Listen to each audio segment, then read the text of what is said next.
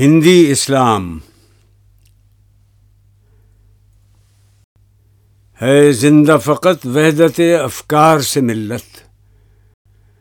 وحدت و فنا جس سے وہ الہام بھی الہاد۔ وحدت کی حفاظت نہیں بے قوت بازو۔ آتی نہیں کچھ کام یہاں عقل خدا داد۔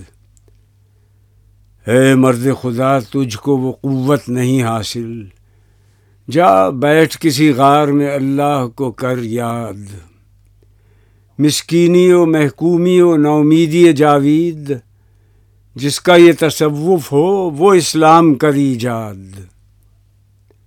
ملا کو جو ہے ہند میں سجدے کی اجازت، ناداں یہ سمجھتا ہے کہ اسلام ہے آزاد۔